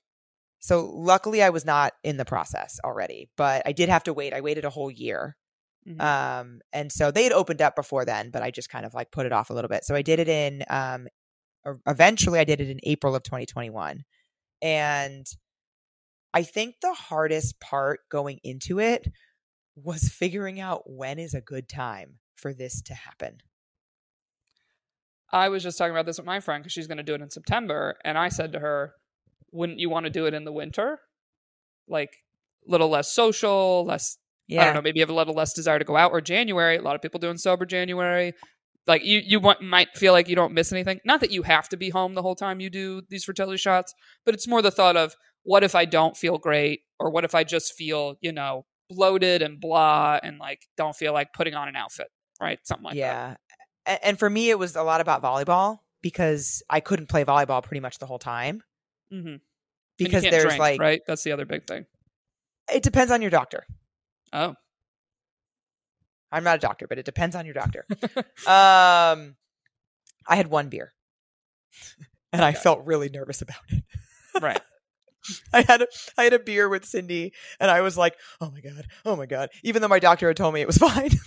Right. Yeah. I was like, I think that's the one thing someone warned me. They were like, I think you can't drink, and I was like, I mean, I'm not, I'm not a huge drinker. That two weeks, Yeah, out, she's- fine. Yeah, but it it depends on your doctor. There there's other things that depend on your doctor too. So another reason I chose my clinic, a couple different things. One, some clinics will do everybody that they are doing egg freezing processes with on the same cycle. So Rourke actually talked about this way back when when we were both kind of considering the process because I this was like 2 months into starting the pod that I did this. Um Okay. So some some clinics will be like, okay, everybody is starting their egg freezing on on this Tuesday. Everybody who's doing it right now. But I thought it depends on your ovulation cycle. No. So some clinics do it based on your specific ovulation cycle, and others do everybody at the same time. Interesting. And I wanted one that did it based on my cycle. Yeah, that's what I've. I don't feel like I've heard anybody do the other option There, yeah, there are people. There are ones who do. because one And of my again, biggest questions was, do I have to be off birth control during the process, and how long? Because that's another planning thing of I'm on the pill or I'm on the IUD. Like, what's what's the I guess So process with that? that was another factor in choosing my clinic because I do have an IUD, and I chose my one of the reasons why I chose my clinic is because I didn't have to take it out. I think that's very common because my friend that actually donated her eggs didn't have to take her IUD out Yeah. either. But a couple clinics that I looked into said that I would have to. That's very interesting. Okay. Yeah, I don't know the Yeah. official answer on it, but uh, I don't, someone I don't either, but sounds like it's, friend- it sounds like it's open to interpretation. Yeah, well, it's interesting because all my friends that have gone through it were like, I wasn't on birth control because I was trying to get pregnant, and I'm like, okay, Oh, well, yeah, that makes some that of us aren't. no offense, but Yeah, I Um, think my my friends who've done egg freezing who are on like oral co- contr uh, contraception. Wow, why did I think that word didn't exist for a second? My friends who are on oral contraception, who contraceptives who have done egg freezing, they stopped being on birth control. But that's like obviously a lot easier to stop taking pills than to like remove a device from your uterus. okay, this also makes sense. Why I, I feel like we got a lot of questions asking, how did you tell like if you were dating, and then tell the person like, hey, I'm going through this, and I assumed it was going to be like during the process you should not be having sex because I mean you're literally making your eggs like almost mature. That I thought it was like a pregnancy risk, but I think it's also a birth control risk too. So it's like double double Well, I- on I that. also think that it's related to the physical activity piece mm-hmm. because I, it was I, I don't remember exactly what the timeline was where I had to stop doing like pretty much anything, but I basically was only allowed to walk. And it wasn't Okay. even supposed to be at a very fast clip for like a, a significant portion of my process because your ovaries are so enlarged hmm that you're at risk of what's called ovarian torsion, which is just as terrible as it sounds. Yeah, that doesn't, that don't sound good. Yeah. So basically, you need to avoid anything that might twist, Okay, and sex makes sense. pretty Okay. high risk. Yeah, because I read those questions and I was like, I mean, you don't have to tell anyone you're doing it right now. But I was like, oh, I guess, yeah, if you're sleeping with someone at the moment, and then you're like, I can't. Yeah, I had a friend. I I didn't happen to be dating anybody when I did it, so it kind of worked out that I just didn't, and I just didn't feel like going on dates because I felt kind of gross and bloated and couldn't drink or didn't want to. So you know, it was like I just was like, eh, I don't need to go on dates in this like yeah. period. When you when you date now, I'm curious, do you bring that up with the kid conversation of I did freeze my eggs, but I'm not sure if I want kids? I do. Yeah. Because Oh, I think it's like I and I do it like super casually, like I don't really go into it any further than that, but I'll be No, like yeah, you don't have to. Yeah, I was like, "Oh yeah, like I'm not sure if I want kids or not. I did freeze my eggs cuz you never know." Like I kind of say it that way. So it's Mhm. like, hey, here's this piece of information, but it's not that big of a deal. Like it's not, you know, something Yeah. like, okay, I need you to know. I oddly don't feel like it freaks a lot of men out because I actually think doing it is what buys you time. Exactly. I actually think it think makes it's you the, uh, has the less, opposite you know. effect. It's like, oh, so this person potentially is not as timeline focused, maybe, because Yeah. that's not an element. Like that's not as big of a factor. I honestly feel like if I told somebody, because I am going to do it, I just don't know when, I feel like I Yeah. would say, well, I want to freeze my eggs so I don't feel rushed to get married. Yeah. And make sure it's the right person. Like, so to be determined on you, sir. You know? Yeah, right. So like, I don't need to choose you. Right. Yeah. Yeah. so Um, yeah, I do mention it.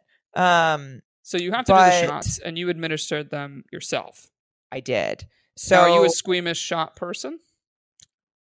I don't like pain. I have a very low pain tolerance. And So I'm how not- was I how was doing it? It was better than I thought it was going to be. So I wouldn't say that I'm not afraid of needles. Like Okay. specifically, needles don't bother me, but I just, I don't like pain. Like I'm a baby Fair. when it comes to pain. Um, but so what I did, but I what I wanted to do is I really wanted to do it all by myself because I wanted to like show people that experience in a way. hmm of like you can do this because I think a lot of people that I knew at least that were either freezing their eggs or going through the IVF process, which the beginning of the IVF process is the same as the beginning of the egg freezing process. Yes. Yeah. Our our part's the same. Yeah. Yeah. They they had partners like doing it with them, either Mhm. administering the shots or being there with them. And so I was like, I had Cindy with me there the very first time. And then I was like, I want to do this by myself. Um and I think I think the hardest part actually was I didn't realize that it would take over my entire life. Because it has to be the same time every day, right? It has to be the same time every day.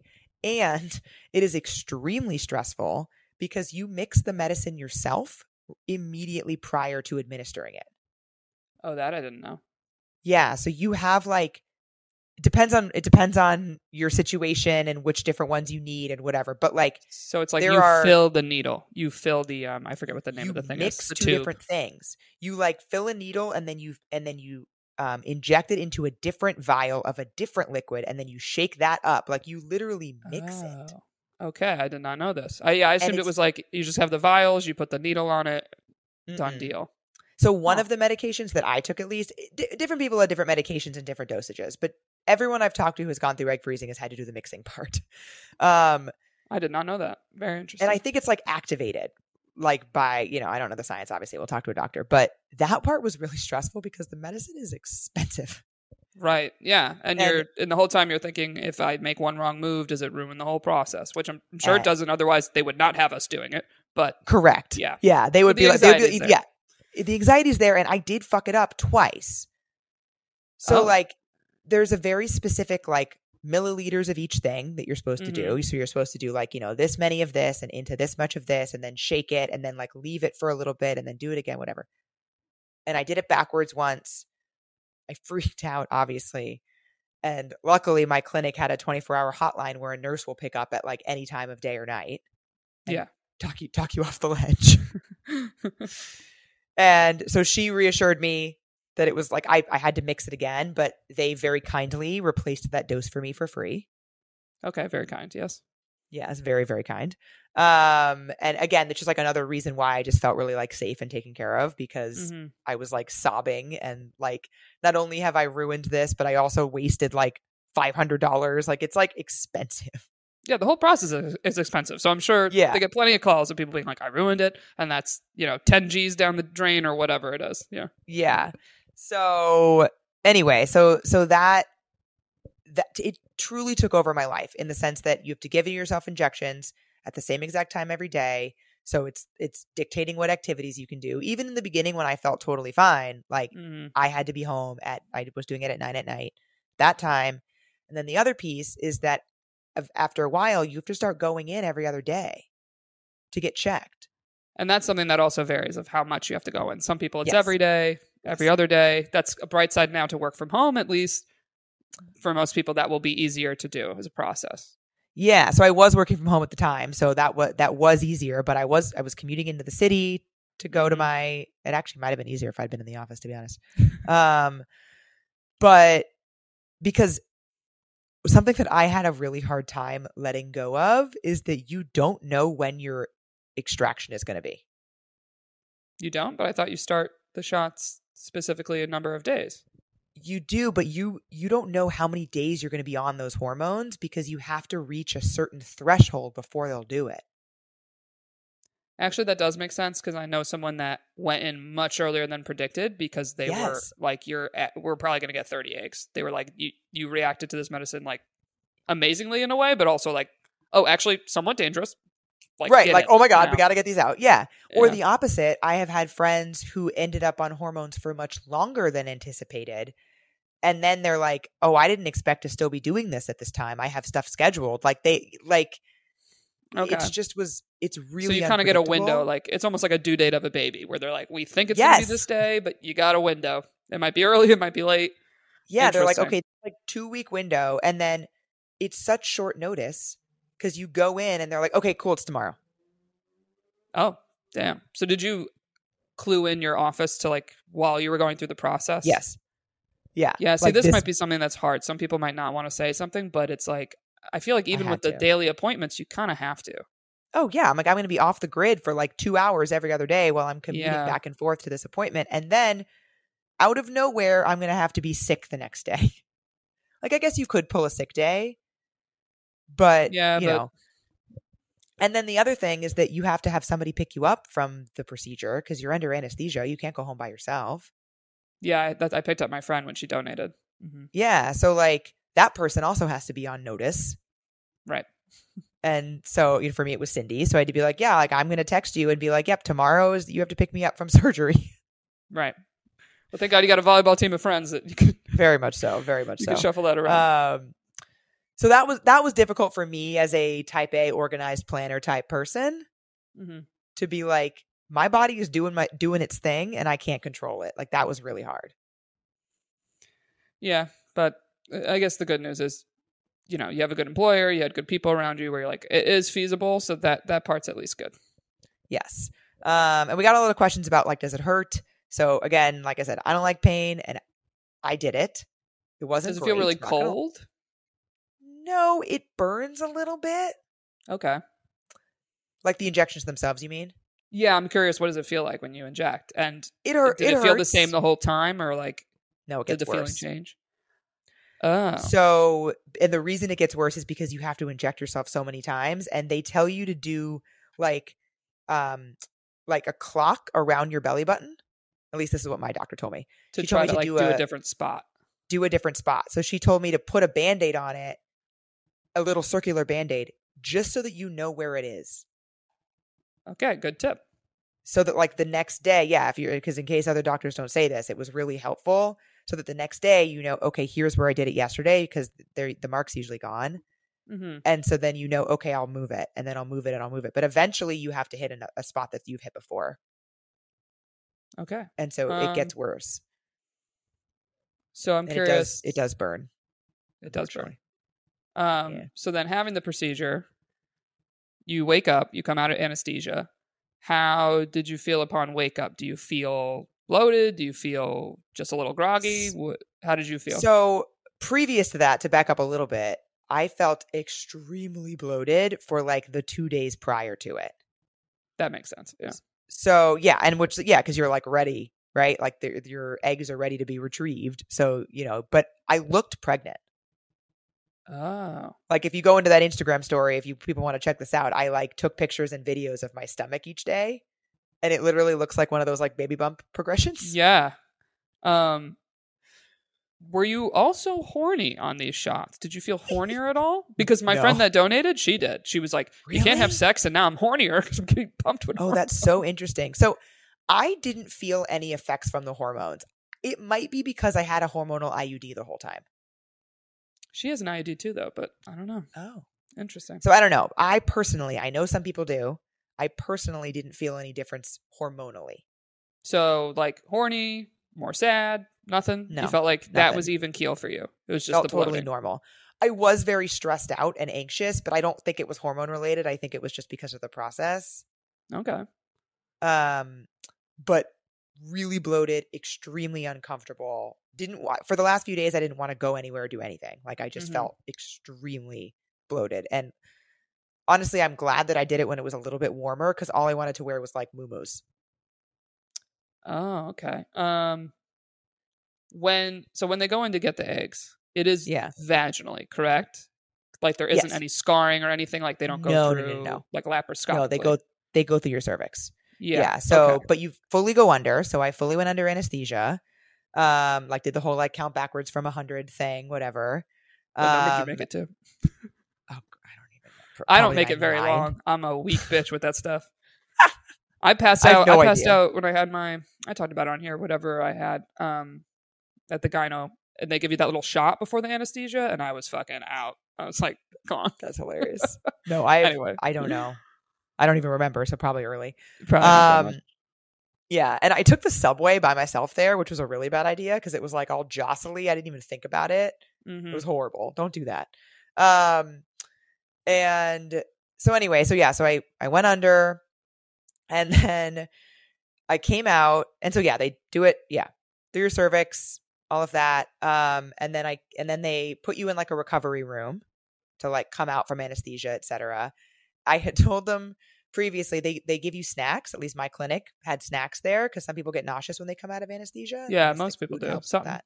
Some crackers. something. Um, so I told them that I was allergic to nuts because they I Mm-hmm. had asked them what kind of snacks do you have because I'm allergic to nuts, whatever.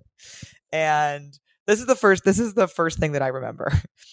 I'm like, obviously I'd been awake for a little bit. I'd apparently been babbling on. Apparently I'd been like asking about where's where's Cindy? Cindy's supposed to be here.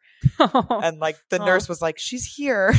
Like Oh. she's just not allowed to come back yet. She's here. And I kept being like, Where's Cindy? yeah, right. Where is she? um, where is she? She's late. She's like, she's not late. She's she's here. uh, I don't remember any of that, but the nurse told me. Yeah.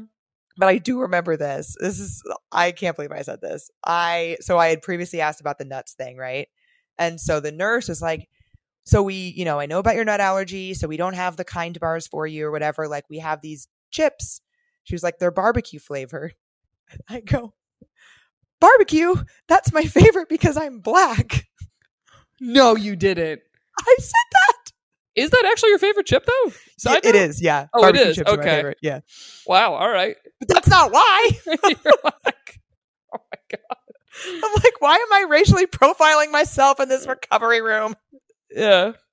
You're like, oh my god. Um, yeah, I'm like in hindsight, I'm like, oh my god, that is so embarrassing. This nurse is probably like, get me out of here immediately. She's like, I I, said nothing. I said Yeah, nothing. she's like, it was a, the nurse is white. She's probably like, I, I can't be in here. Like, I can't. This is gonna come back to haunt me. Um, She's like, I chose randomly. I chose randomly. I did not assume. I probably would have been like, "Oh, really? It's my favorite too. It's my favorite. That's why I too." picked it." Yeah. So anyway, Or I'd be um, like, "I'm gonna get Cindy for you." yeah, I'm like, I'm gonna go get Cindy. So she did go get You know, what? Cindy. you know what? I think it's time. Cindy can come in I here. think, I think it's time Cindy can handle this. We need help. yeah. Um, and Cindy has like a really funny video that she took of me, like walking, totter, like teetering very slowly down the hallway on the Oh, way so you were pretty out of it for a while. Oh yeah, So when did yeah. I guess when you came down, I'm curious of like, did you feel any pain or anything after? Do you feel sore? Like what? What do you It- feel and where? I'll just throw it that way. this is the only po- way that I can describe the feeling.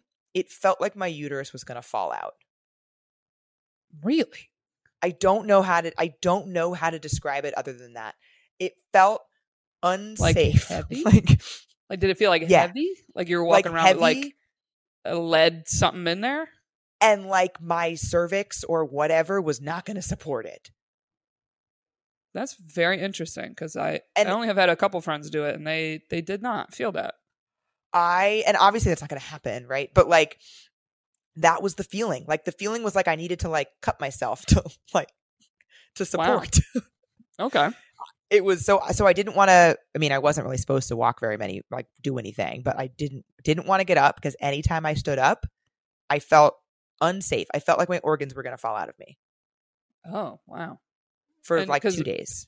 Yeah, I was like, I've had friends though, and I know you've had friends too, like be like walking around the next day feeling none of this, feel like just a little bloated, like nothing happened. So this might be the gamble Yeah. of, you know, you don't know till you do it. Eh, very much so. And I actually, so I did it on a Friday, and I didn't work that day. And then obviously, then it was the weekend. I did attend. I walked to the dollar store on Saturday, and because I thought I was feeling okay when I woke up, and I walked Mhm. to the dollar store, and I remember my doctor called me to check up on me, and I happened to be at the dollar store. I picked up, and she was like, "Was that in the background?" I was like, "I'm at the dollar store." She's like, "You're where?" Yeah. why did you leave? Like, "Oh, I kind of felt okay. But then I very quickly realized that I had, I fucked up. Like, I did not feel good enough to go somewhere. Okay. Um, and then I didn't go anywhere for the rest of the weekend. And I did, and it I, wasn't I worked so much home, a fatigue thing; it was more a physical. physical feeling. pain. Okay, Yeah. because I remember like I, I finally got COVID. I was late to the game. What December? This past December. Yeah. And um, and I remember just going on like a little walk every day just to get some like outdoor light and some fresh air.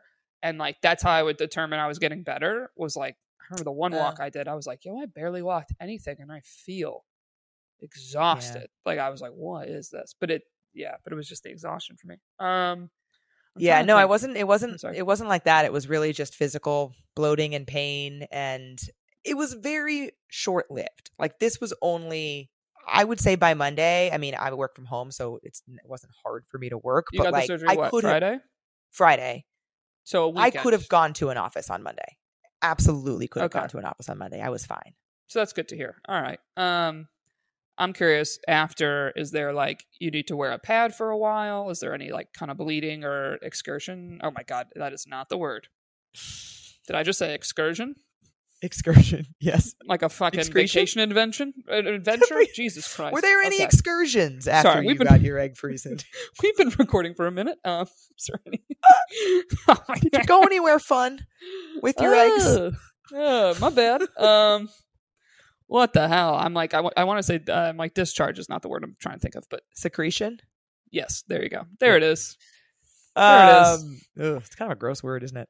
Sorry, man. but I'm Um, curious. You know, let's be real. Like, what? Yes. No. Yes. So I had to get pads, and Mm-hmm. they sent me home with one, maybe a couple. I can't really remember now, but I had to and get. I pads. assume, and you can't wear tampons probably for a while. No. Yeah. No. Uh, I also I don't get a period because Mm-hmm. of my IUD, so I didn't even have any. I, I don't have any feminine hygiene products at, at my house. Um, Yeah. so I actually really recently was thinking I should probably have tampons for friends, but um, Yeah. What the fuck? I know, right? How dare you, dude? super super inconsiderate. um, anyway, so yes, there is bleeding. It did not last very long, um, and it was like, you know, I was checking in with my doctor about it. She was like, "This totally fine." Um, I didn't have to go back in for any sort of like checkup, but again, I mean, everything was fine. hmm So, um, you know, they were like in the first couple of days checking in on me more, and then it was just kind of like, okay, you're good. Now we've got your eggs on ice, and I pay an annual rent, which the 1st I- year was included. Okay, that, Um, that was going to be my next question. Is like annual rent, and I mean, do you mind sharing? What is it? Because I'm curious. Like, how many eggs do you have, and, and I guess what's the rent? Because does it depend on how many? The rent does not depend on how many. I don't think. I don't Okay, think good to know. Officially call it rent, but um, the like I'm I call it rent. I call it rent. your or um, your storage doesn't- unit. Let's say. Your, My store. It is called a storage fee. oh, there you go. Um, My storage fee, I think it's seven fifty a year. That's actually a lot better than I thought it was going to be. I, I was assuming it was going to be like at least a thousand. Yeah, seven fifty. because that's the other thing I've Um, played uh, in my head is like, okay, like there's the expense of doing it, and then there's also the expense of every year. But Yeah. seven, uh, if it's seven fifty, even if it was a thousand, it's like, you know, I guess kind of a hundred a month. I'm like, okay, that's not like a crazy thing to have to, Yeah. pay. Yeah, I mean it's not cheap, but it's not. You know, I, I do put it into my monthly budget in the sense of like, okay, like you said, okay, a hundred a month, but I'm just paying for it up front, and I also, again, I contribute it. To, I contribute to my HSA, Right. and so another thing to look into from there. it. Right. Mhm, Does, can you use it to pay the storage, which I would hope. I Yeah. would hope so. You can, yeah, you absolutely can. Okay. Um, so I do that, and then back to your question on the number of eggs. I don't actually share that, and the Oh, okay. reason is because when I was going through it, and when I've had other friends go through it, there's so much comparison of Mhm. like people feeling, you know, bad if they got this amount versus someone else they heard got this amount and and it stressed me out when I was going through it of being so nervous about how many I was going to get Yeah. Because I've heard, you know, I've heard of people go through it and oh, you know get a couple and they're really upset or you know because they heard their Mhm. friend got this many. And so I actually stopped even looking up averages because I was just getting too research focused about it. Um Yeah, and and, I know they have like estimates for age because of whatever fertility decline. yes.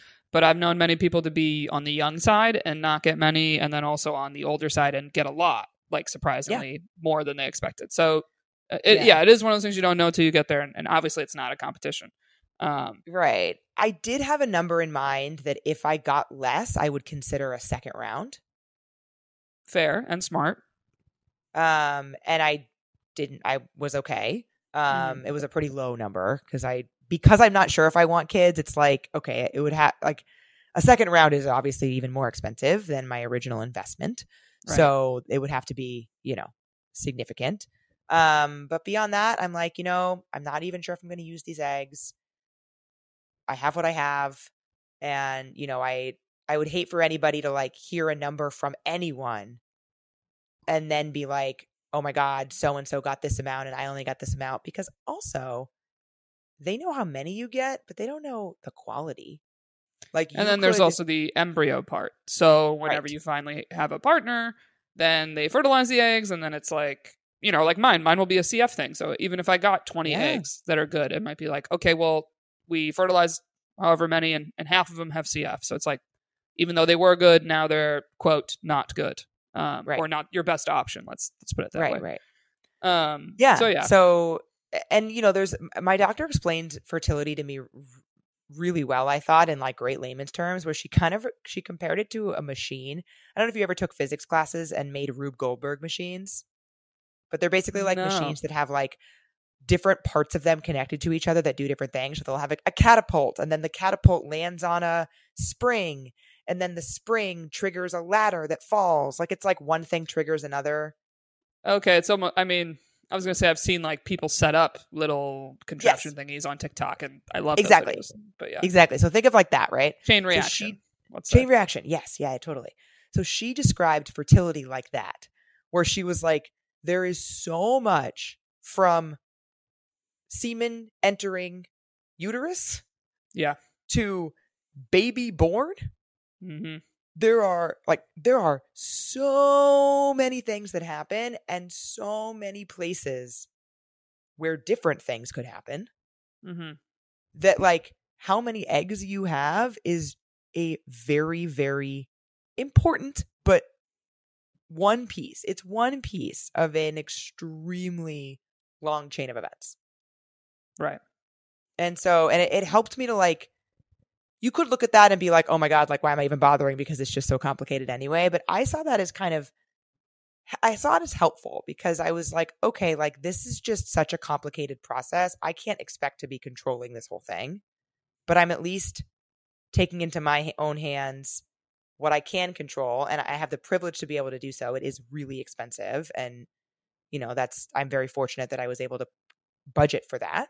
Hmm but like that helped me to think about it that way of like okay this is this is a really complicated process and there's a, a, million different things that could go a million different ways and this is just one aspect of it it's not the end all be all Right. Um, or it's also, I guess, knowing there's so many moving parts maybe makes you feel like if it doesn't work out the way I want it to work out, whether especially if you're someone that wants kids and say you freeze your eggs and then you know it, it doesn't work out that way the way you hoped it would be.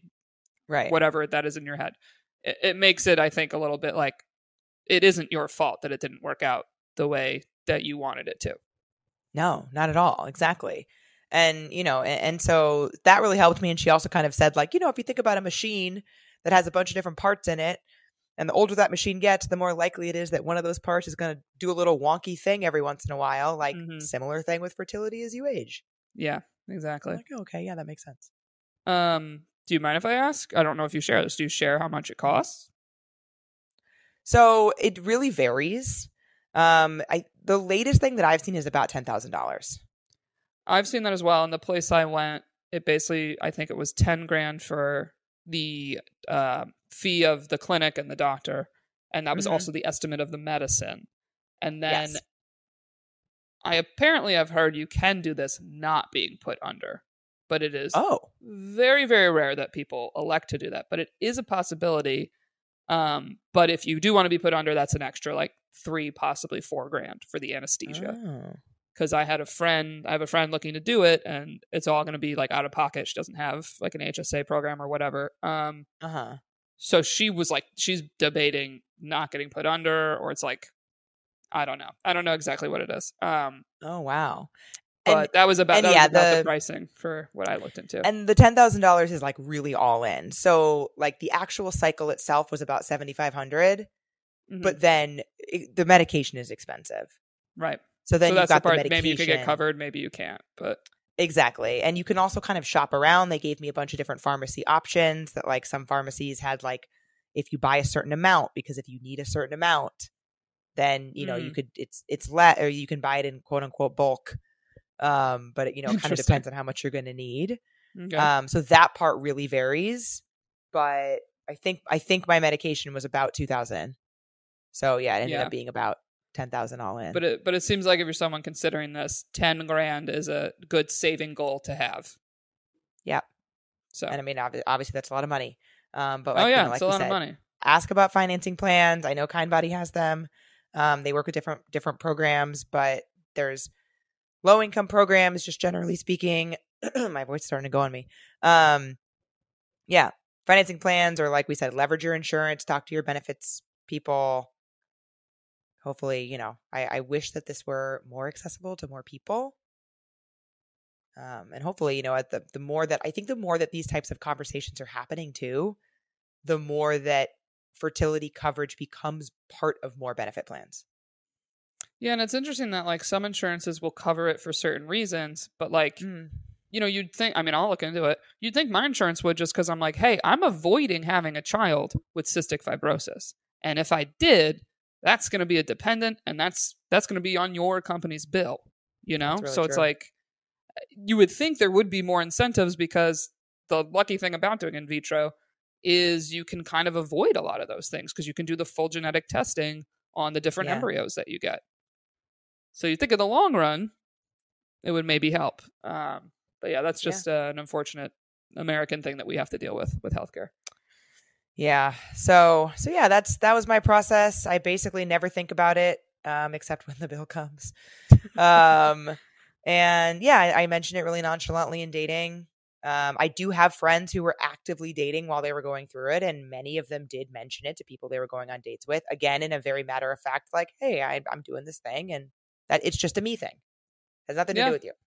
I think it's actually a, a great thing to. That's just very telling of how does the date react to it. Of, Totally. I would assume they'd be supportive, or maybe it does just bring up the conversation of kids, and that makes it very real. Of like, is this something you want to do? Is it not? Um, Very true. But yeah, I feel like it is Yeah. it is a lot more common now than back in the day, and I think it's it's because I mean even myself, I went and got checked just because all of a sudden I had four friends talking about it. Yeah. and they were all a few years older than me, and they were like, "Oh, do it now." They're like, "If you can afford to do it now, do it now." So yeah, I absolutely agree. So yeah, well, this is it's such a meaty topic, and you know, I'm I'm glad that we were able to kind of go through our journeys with it, and I'm looking forward to having a fertility expert on here in the future to get into the nitty gritty of all of our listener questions. But again, like I said, if you are curious now, I did talk to my Kindbody doctor and nurse on my Instagram lives two years ago. But when this episode comes live, I'll share it to my stories and stuff so that people can kind of find those resources. yeah, and, we're gonna have uh, a doctor on in the future to talk about it. Yes. Um, so again, if you have any recommendations of anybody you follow in this space, please you can go to the website findingmrheight.com slash podcast, submit it there. Um, and I, uh, as always, we love you know what are the subtopics of this that you want. We did get a question of someone about doing this solo, being pregnant solo as a single female, Yeah. deciding to have a kid. I would love a story time on that. So we also have story time episodes. If you're a listener and you've gone through that, please reach out. Um, but yeah, anything, anything sub uh, kind of fertility, having kids, whatever you guys want to hear, we'd love to hear from you. So let us know. Yeah, absolutely. And uh, if you were watching us on the video, bye. Bye.